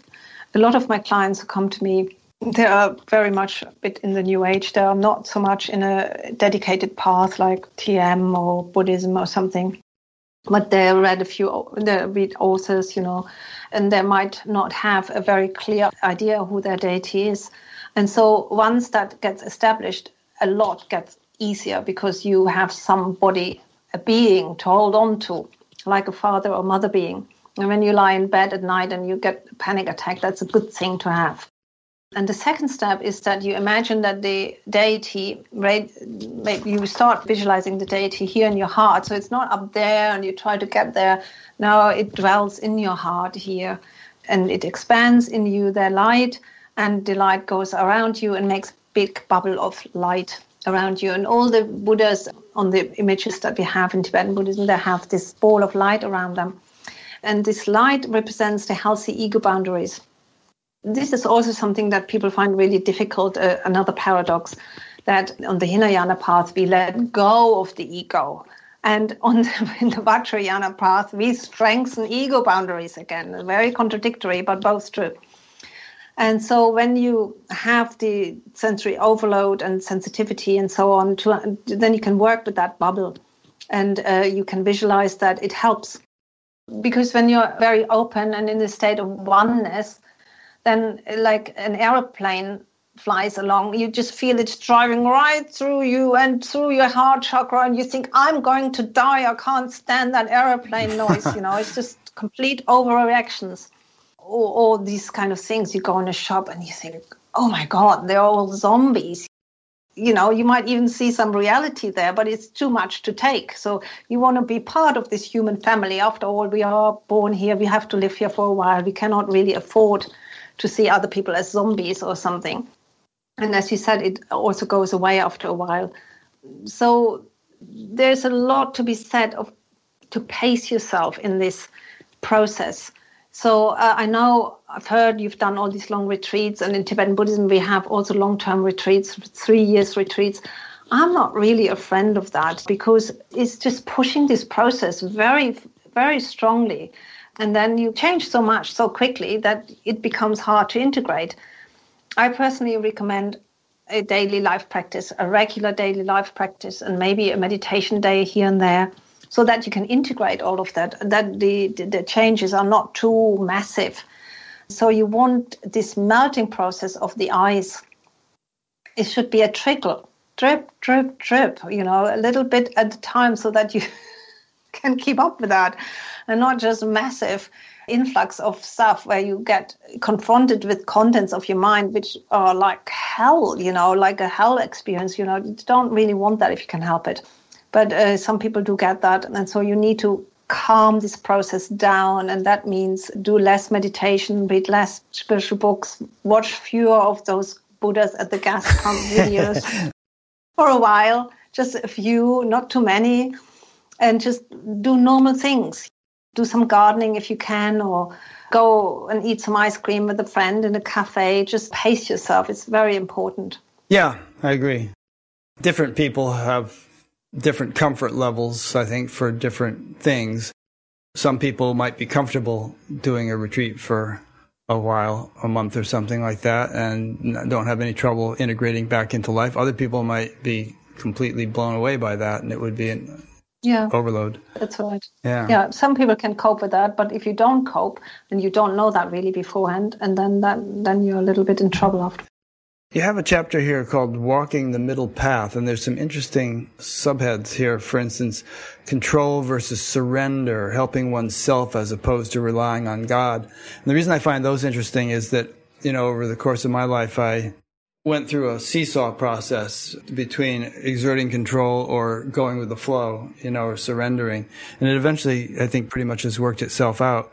But I, I think it kind of sometimes characterizes the transition from knowing oneself or perceiving oneself as an isolated, bound individual to knowing oneself as unbounded consciousness.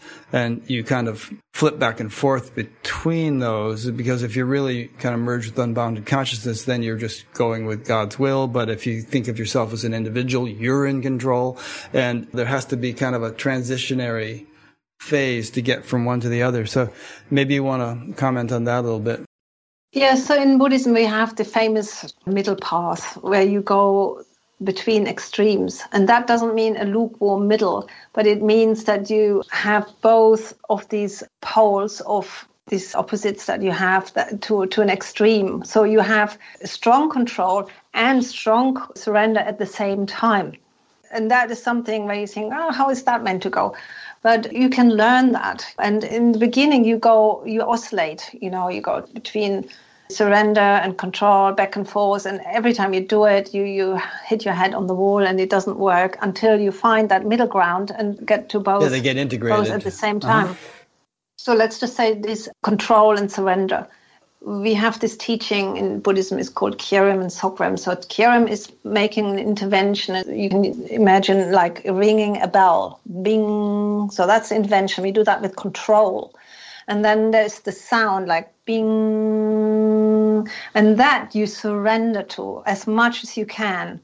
And then you have the surrender. And uh, let's just say in one practice, maybe you use a mantra. So you use the mantra with control and then you surrender to its effect. Or when you use the higher consciousness healing, there's one stage where you're meant to love yourself, where you say to yourself, I wish myself to be happy and healed.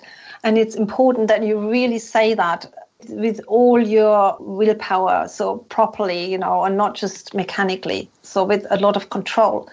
And then you surrender that to that so you are receiving that loving kindness that you've just given to yourself. So you can see love and surrender and control can come together and both in a very strong degree. And that's what we want to do with all sorts of other contradictions that we seem to encounter on the spiritual path. There are certain contradictions that i've encountered over and over again that my clients for example control and surrender. They want to surrender. That's the thing. Please more surrender. That's that's how you should do it. And i say no for yourself in that situation you need to have more control until you get that middle path. Yeah. Another thing that they want is they want to rely on god and not help themselves. They say things like it's meant to be or god wants me to do and they don't realize that they give power away in that respect so they need to learn to take back the power and say, I want to do this. And do I really want this to happen? If, if not, then I shouldn't be doing this. And so I found caution. I have a whole list of them here. You want me to read them? Yeah, if you can just tell me some of yeah, them. Yeah, I have them all summarized. There's caution versus trust, rational thinking versus intuition. My clients usually they want cautious and they don't want to think, oh, this teacher, he might be a charlatan. But that's exactly what they should think. These are just typical contradictions that people have. Then intuition versus rational. Intuition, they're so good. I have a feeling everything's fine. And the rational mind, oh, oh, that's something for stupid, boring people that just use the rational mind. But that's not a good idea. You need to use both of them in equal measures because with your intuition you can be spectacularly right but you can also be spectacularly wrong and if you're so wrong and you don't use your rational mind to really think through what you just uh, had a, this wonderful idea from then you can have really big problems afterwards there's a great verse in the Gita that I like a lot. It says, You have control over action alone, never over its fruits. So obviously you do have control over what you're doing now, which is another one of your points here, planning the future versus being in the now. But when the results of that action comes, you've already sown that seed. You know, you don't have control then. You're yes. doing new actions that you have control over. This thing of being in the now, as you know, that's a very popular these days. There's some very famous books with something like that in the title, and it's people saying, "Oh, I'm just in the now. Everything will be fine." Not so. You know, you can indulge in your addictions and be perfectly happy in the now while you're eating your donut, and that tastes really good. And, right. and drink your beer and and so on. No, you you have to really think forward and and say, if I eat these ten donuts in one go, how will I feel afterwards? Yeah. Or if I do this and that, and both of these things need to be there in equal measure, so that you always anticipate the consequences of your actions. And people think there's an easy way out of that. Just be in the now, everything will be good. Quite the opposite. Yeah, I used to have a friend who was a diabetic, and he actually literally would buy a whole box of donuts and eat them. But then he would make himself throw up because he couldn't obviously deal with the consequences of eating the donuts. So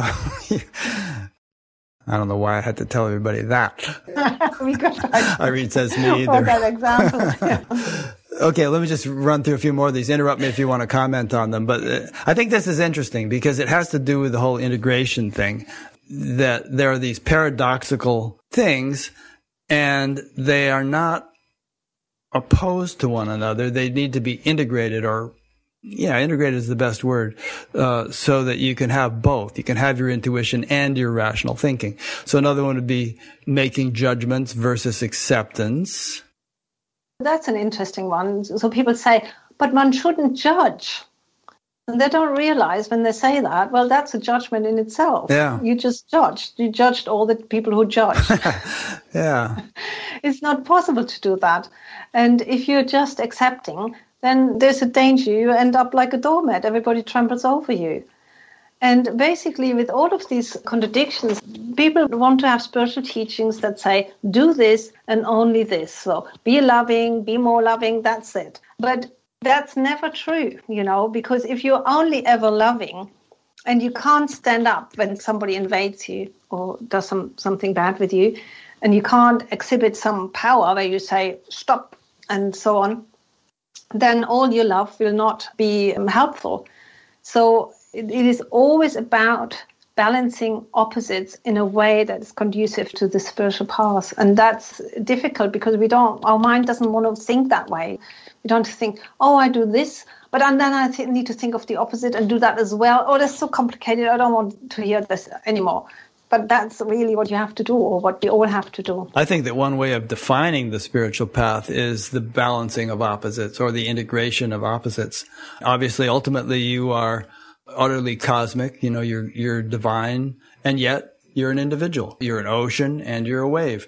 And it's not a matter of either or. It's a matter of both and. That's right. I mean, there's also people who say, oh, I have no ego, so I'm enlightened and, and that's it. And that's really not true, you know, because in Tibetan Buddhism, we have this doctrine of the two truths, so that you have the absolute uh, self in which you are in a state of oneness and one with, with everything. But at the same time, paradoxically, you also have to be uh, like an individual and in your personal relationships. And that's also something that people, when they enter these bliss states, they often have that problem that they can, on their meditation cushion, they can go into these amazing states of bliss. Then they get up and into family life maybe or with their partner and then they get really big rages because they experience their children or their partner as getting them out of the bliss and then they you know assert themselves in wrong ways and not really understanding that they need to work on both levels so to learn to be like a healthy ego, psychological work, and to work on states of oneness, which is a spiritual work. And all of that has to happen simultaneously. Yeah. And not only work on it, but eventually it becomes second nature. It becomes one's natural way of functioning. And then you are both cosmic and individual at the same time. And no conflict between the two. It just becomes a spontaneous way of functioning. Yes, I would say that that you really bring that together. That you are an individual, and at the same time you are in tune with infinite love and compassion. That really you can only do that when you're in the deity state. That's exactly what that is. You know, that you're functioning as an individuum and have all this loving kindness that goes to everybody. I don't think that from our old ego self that we could ever accomplish that because that's always either or. Mm-hmm. Yeah.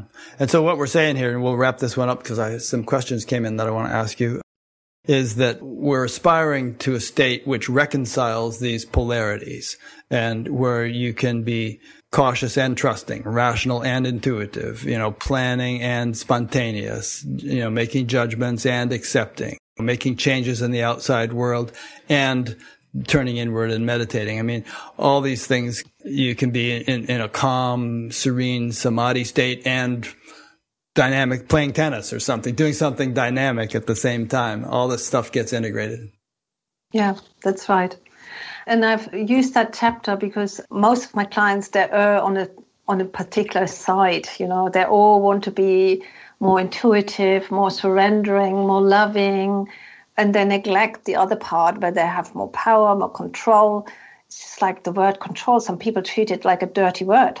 But if you are at a certain place in your spiritual development, you need a lot of control. So I, I replaced the word control because it's such a trigger word for so many people with the word mastery. So mastery is better. Yes, that sounds cooler. you have to get mastery over certain emotions. You need to tame those impulses and no amount of surrender to the emotion or through, through the content to the content of your mind will help you to let go of it. You have to really learn to master that. Yeah.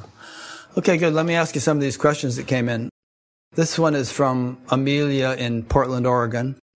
Can you please speak to the issues of illness with Kundalini awakenings? I experienced a work related injury that led to various rashes, and I believe that coincided with the Kundalini awakening having a Kundalini awakening doesn't mean that we are always healthy. unfortunately. That would be nice. But I will say that from my observation, and after all, I've worked with um, 1,500 clients, altogether, they're a really healthy bunch. I mean, when you think every second person has heart problems or cancer problems, in the so general population, re- yeah. In the general population, in my clientele, hardly ever.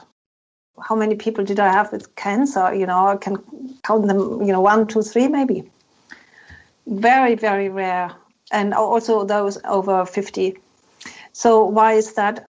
First of all, I believe it's because the Kundalini process drives us to make our life healthier and better in every way. So we eat more healthily, we exercise, and we do all the healthy things that we're supposed to do more easily. We can let go from addictive kind of eating or alcohol and so on. In that way, we are healthier. But also through the clearing out of the unconscious mind, there's less repressed emotions. And the repressed emotions can make you very sick you know, repressed anger is a major contributor to, and that's not only me saying that, there's also studies about that. Uh, it's a major contributor to a lot of illnesses. So if you can actually allow the anger to come up and you liberate it and you let it go through various techniques, then the anger cannot cause arthritis or Parkinson or all sorts of horrible diseases. Now, the Kundalini awakening make you sick? I personally say no. The Kundalini is not a thing anyway. It's a consciousness expansion. Can make a consciousness expansion make you sick? I don't think so. If anything, it makes you healthier through the process that I've just described.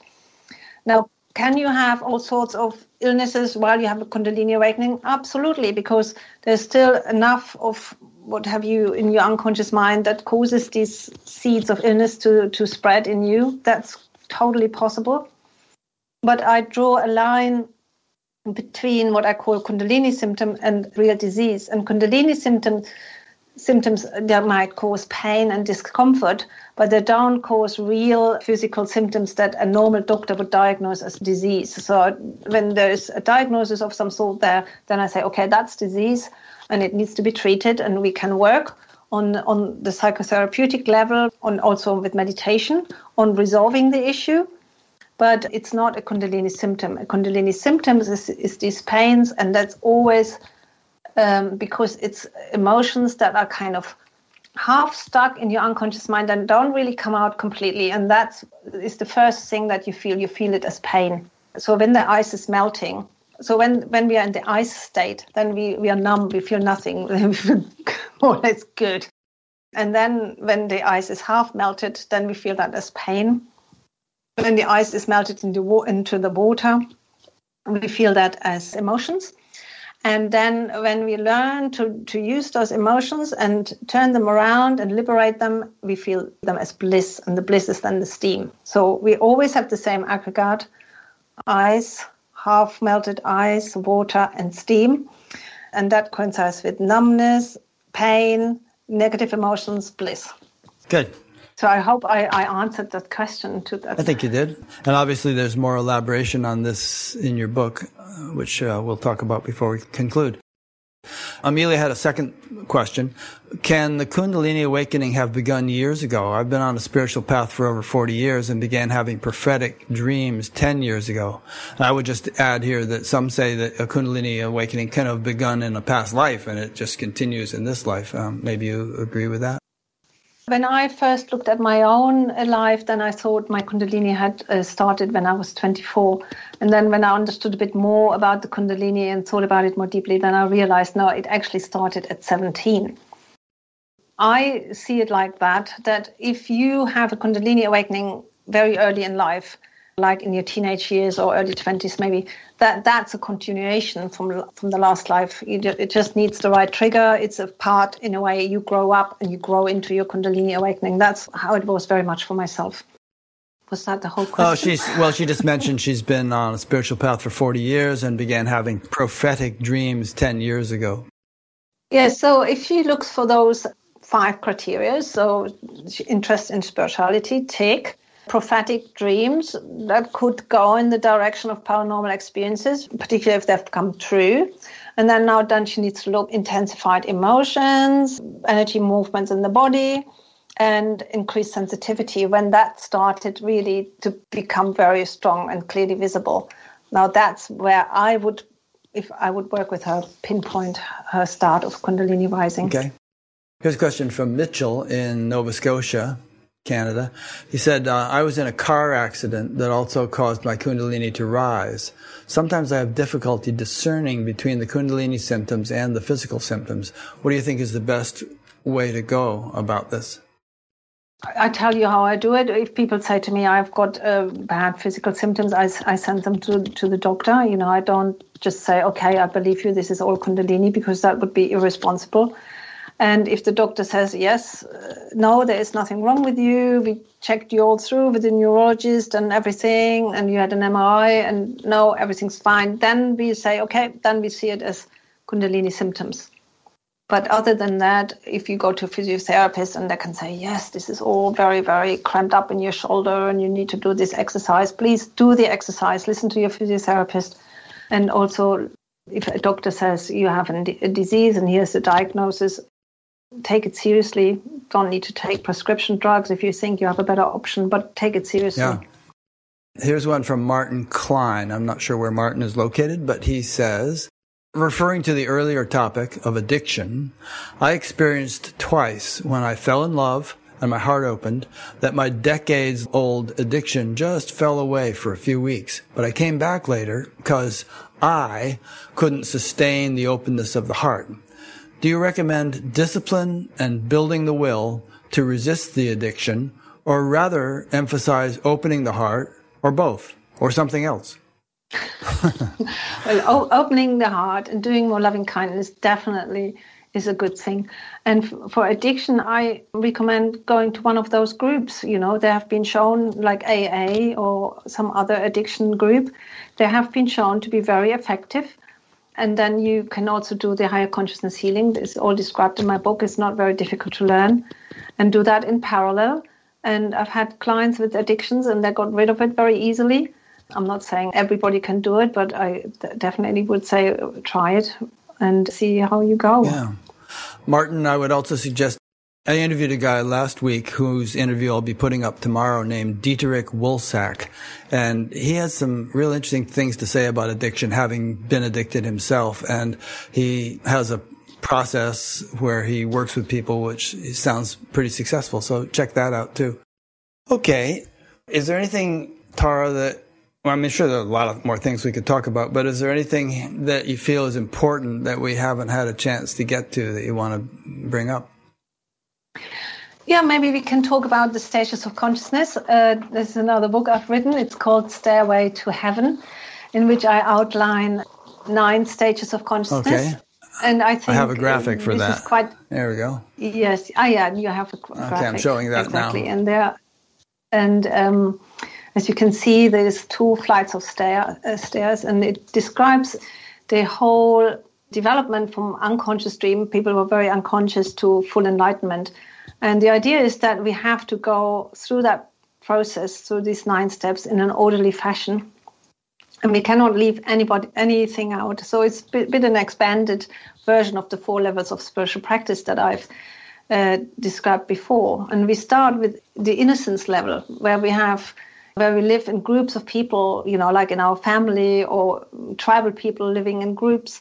There's a certain passivity, a lot of trust, and a lack of desire and this is the proverbial Garden of Eden, and people want to go back to that. And uh, as they climb up the stairway of heaven, they lose this this innocent stage, and they find that very painful, and they want to go back to it. But the idea is that you shouldn't go back to this unawareness, but try to develop to full awareness, which is enlightenment.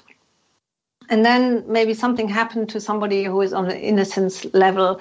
Maybe they are excluded from their group or they see that other people can do so much more than them and that, that, that catapults them out of this pleasant dream and they wake up and they're very rageful and very angry and full of envy and all these poisons of the mind come up in them and this sounds like quite catastrophic but really it is the starting point of this of the spiritual path and when we think about children this is what we see in them when they have their terrible tools or in our teenagers They become very rebellious, very angry, and want to do it their way. And so some people get stuck on that level all their lives and they do bad things and they're violent and they're negative and so on and they lie and they steal. And then they experience lots of negative repercussions. And then that might then get them onto the next stage, which is the obedience stage, where people get into understanding that they have to be dutiful and that they have to adhere to all sorts of rules. And if they go too far with that, then they become very self sacrificing and they follow typically fundamentalist uh, religion and they established patriarchy. So women have to submit to men, gay have to be banned, and what else? Oh, lots of things. uh, so, yeah, sex before marriage is sinful, and, and all, all of these things. So very, very repressive. And then maybe some people realize that the people in their fundamentalist religion, the priests, that they don't adhere to those rules themselves, that they visit prostitutes, that they do all sorts of bad things, and that shakes them out of that state. And then I saw a or, funny, or uh, I saw a funny graphic the other day which said, "Fundamentalists, when are you going to realize that spending eternity with you is not a selling point?" and then uh, they also then they see now all the sacrifice is too much and then they enter into the ambition stage. And the ambition stage is the, the, predominant stage of our society. So it's materialistic, very rational, very scientific, brings a lot of good things democracy, free speech. So we shouldn't look down on that. But there is a drawback, and that is people, when, when they are in this worldview, they cannot cope with really bad terrible things. So once there maybe a child dies or they get cancer, then then they say, "Why me?" and and they also feel at some point very meaningless, you know, because if everything is random, your whole life is meaningless, and so there is some sort of malaise or depression that sets in, and that catapults people onto the next stage, which is, which is the sharing stage. That's where people become very interested in protecting the environment and having equalness in, in relationships and they say women and men are totally the same and we are all the same and the weakest members they should always be included in the group. And that's all very wonderful. There's just some drawbacks of this stage and that is that people feel often quite powerless that they're in a stage of grief because the environment gets destroyed and they often feel I have these wounds, and my parents uh, gave me this trauma, and now I'm this victim of this trauma, and there's nothing can be done about it. And so then they are stuck in this eternal grief. And then once they've sense at some point that that's not the answer and that there's more to it, then they turn around on their area of consciousness, and then they go to the responsibility stage. And I believe a lot of your viewers who watch these videos, they're probably on the responsibility stage, I could imagine. And that's where people feel quite empowered again. They're not stuck in that grief again. They still want to save the environment, but they don't feel so bad about all of this. And they also become very motivated and very able to achieve again. And th- that's really where the Hinayana path starts, the mindfulness. And they start mindfulness meditation, observing also all the manifesting your dreams, the law of attraction that belongs into that category. And from that point on, people are very motivated to develop. So they are not kind of propelled by one crisis after the other through these stages of consciousness. So they then go to the next stage, which is called love, where they very strongly meditate on love, forgiveness, make that the centerpiece of their life. And that would be the Mahayana. Then from there, you start getting these bliss experiences. You start working with the chakras. You get a Kundalini awakening, ideally only then. Then you get to the bliss stage where you intensely work on these bliss experiences, on your chakra work. You often withdraw into hermitage, you withdraw from society and work on yourself. And from then on, you know, you get the first experiences as experiencing yourself as a deity, and that would be then the enlightenment stage. And then you come out of your hermitage, you come out into the world, you're on a stage, you act in the world, you are recognized as this being that can really change something. People will recognize you as such. And then you can act and do a lot of good in the world. So I found that people have to go through all of these stages, that you cannot jump from a rageful dominance stage to love stage or bliss stage. It's not possible you can go through these stages rather quickly, but you will still at least spend months or years on each stage. And that starts basically in childhood. We all start on the innocence level as children, as babies, because then we are trusting, even if we have bad parents, we still trust them and we are very dependent on them. And then gradually we go up, and let's say we are teenagers, or then some people are already on the ambition stage or sharing stage. And then in our adult life, we can develop further. Some of those kind of reminded me of the 10 ox herding pictures in Zen, especially the, the final stages where you, you're enlightened and then you come back into the world and help people. That's great. Yeah, I didn't know that. Yeah, oh, that's kind of a classic thing in Zen, these 10 ox herding pictures. So that's great. We've covered a lot. Let me just show some of your websites here. You have one, which is a general one, Tara Springett, Buddhist therapist and teacher. And then you have a Kundalini symptoms website, which looks similar in terms of the graphic, but has, has different content. You've written a bunch of books. I imagine that the book most relevant to this conversation would be your uh, Healing Kundalini Symptoms book. I'll have a link to that book on your page on batgap.com so people can just click to it and go to it. I also have a second book on Kundalini, Enlightenment Through the Path of Kundalini, which is a more in-depth explanation how to awaken the Kundalini if you wish to do that. Good, good. I, I think I've already set up that page and linked to both of those. Or people can just search for your name on Amazon or whatever and find all these. So thanks, Tara. I've enjoyed spending this time with you. Thank you, Rick, and I enjoyed it also. We'll be in touch, and, and thanks to those who have been listening or watching. Next week, I have a young poet named Chelan Harkin, and people are really excited about her. She's kind of like a young Rumi, and uh, she says that these poems just come through her. She was never even really that into poetry, but these beautiful things come through. So that'll be a little different than all the other conversations I've had that I can remember. I'm looking forward to that one. There's an upcoming interviews page on batgap.com where you can see what we, we have scheduled. So I won't just go through them all right now, but stay tuned. And um, if you go to the website, uh, you'll see some other things there like signing up for the email notification and audio podcast and stuff. So just explore the menus. All right. Thanks for listening or watching. And thanks again, Tara. Thank you to you.